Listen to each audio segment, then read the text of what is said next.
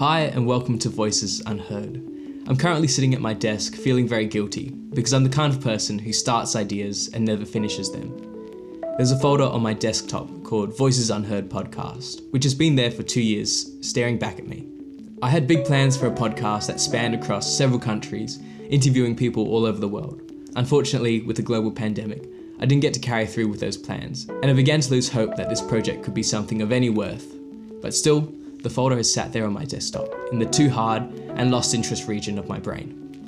But two years after recording these interviews, I opened up the folder again, and I was reminded of why I decided to start this podcast. My dream for this podcast was to interview ordinary people who saw something wrong with the world and decided to do something about it. These people are all people who saw injustice in the world, particularly in developing countries, and decided to make real sacrifices People who saw something bigger than themselves, and in spite of all challenges, setbacks, and at times a loss of motivation and interest, decided to push through and make a real difference. I hope to be like these people, and finishing a small podcast I started two years ago is a small step towards being like these people. Before we get into their stories, I should introduce myself. My name's Marcus, I'm 23, I live in Australia, and I think as I've explained, I'm a well intentioned guy with terrible execution. When I was 13, I fell in love with telling stories and making movies when my mum told me I should volunteer at church on the media team. It was that time at church with a camera in my hands and being exposed to stories of people less fortunate than me that made me interested in using media to tell stories of people in developing communities around the world. But as a young and well intentioned person, I discovered that I was naive and had no clue of what I was doing. I remember sharing an idea with my mum that to solve issues like poverty and world hunger, why don't we just load up a plane with people in developing countries and fly them to developed countries like Australia? I meant that with the best of intentions, but the simplicity of that statement is laughable now. As I reached the end of my teens, I focused on doing well at school and continued with my love of film and photography, but my good intentions to help the world were put in the too hard basket. I was fortunate enough to get a great scholarship to study film and graphic design at university, and one of the conditions of the scholarship was to do some form of international experience that was somehow related to your degree. Straight away, my mind went to studying film for a semester overseas in the US or Canada when someone mentioned to me that this international experience could actually be a volunteer based experience, as long as it was related to my degree. So I simply Googled filmmaking volunteer opportunities and found one small children's home in Uganda called Rafiki Africa Ministries, looking for a person with skills in media to come and volunteer with them. I was immediately interested. Bear in mind that in this point in my life, I had never travelled overseas without my parents. I'd never been to Uganda, never been to Africa, and the volunteer opportunity was going to be for three months.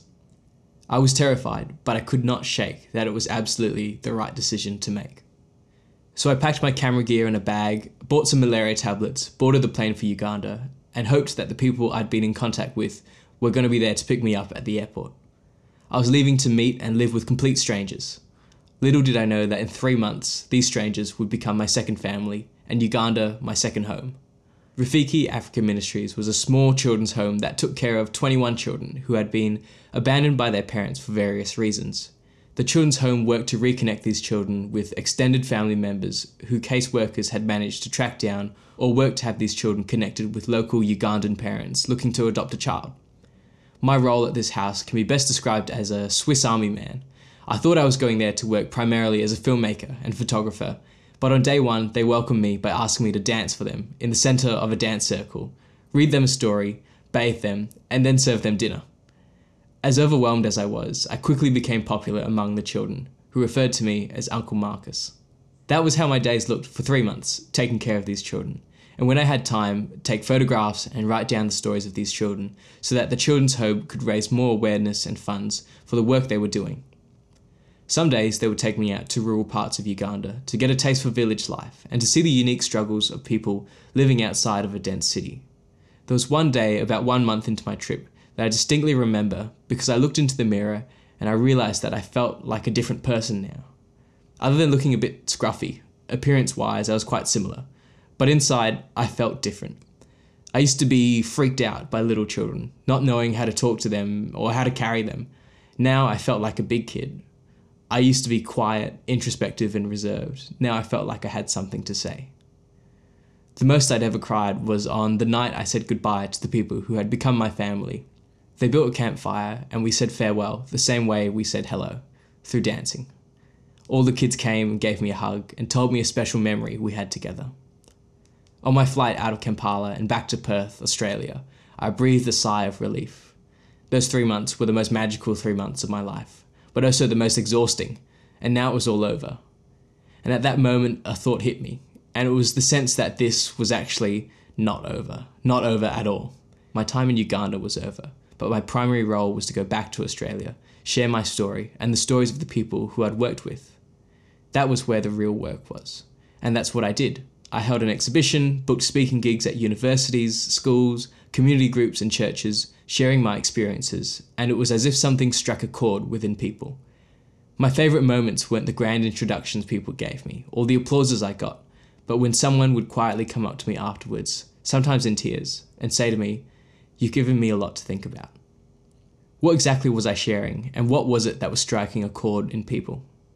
What my time in Uganda had shown me was that I was living in an echo chamber, or a bubble, and I didn't even realise it.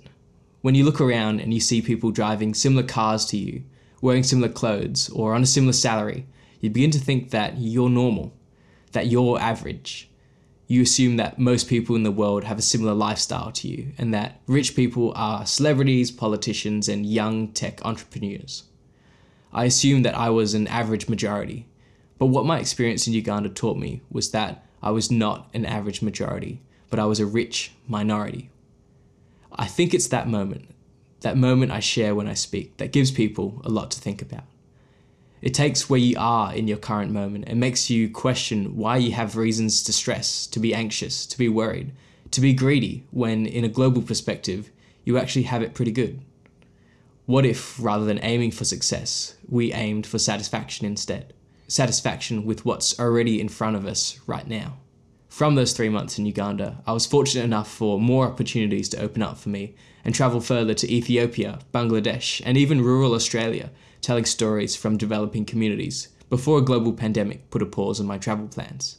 Whilst waiting for borders to open, I studied to become a high school teacher, and now I teach filmmaking, photography, and graphic design to the next generation, and I weave in stories from my time overseas. I still take time to speak as much as I can about this topic because I believe it matters, and not enough people are taking time to talk about it. Why did I start this podcast? Because when I speak at schools, conferences, and universities, there's a small group of people who want to move into the space of engaging in international development work, but don't know where to go or how to start. If that's you, don't worry, that's me too. Coming up are four interviews with people who inspire me and who share their stories of how they started in the field of international development work, the challenges they've faced, and the moments that have changed their life. Why is this podcast called Voices Unheard?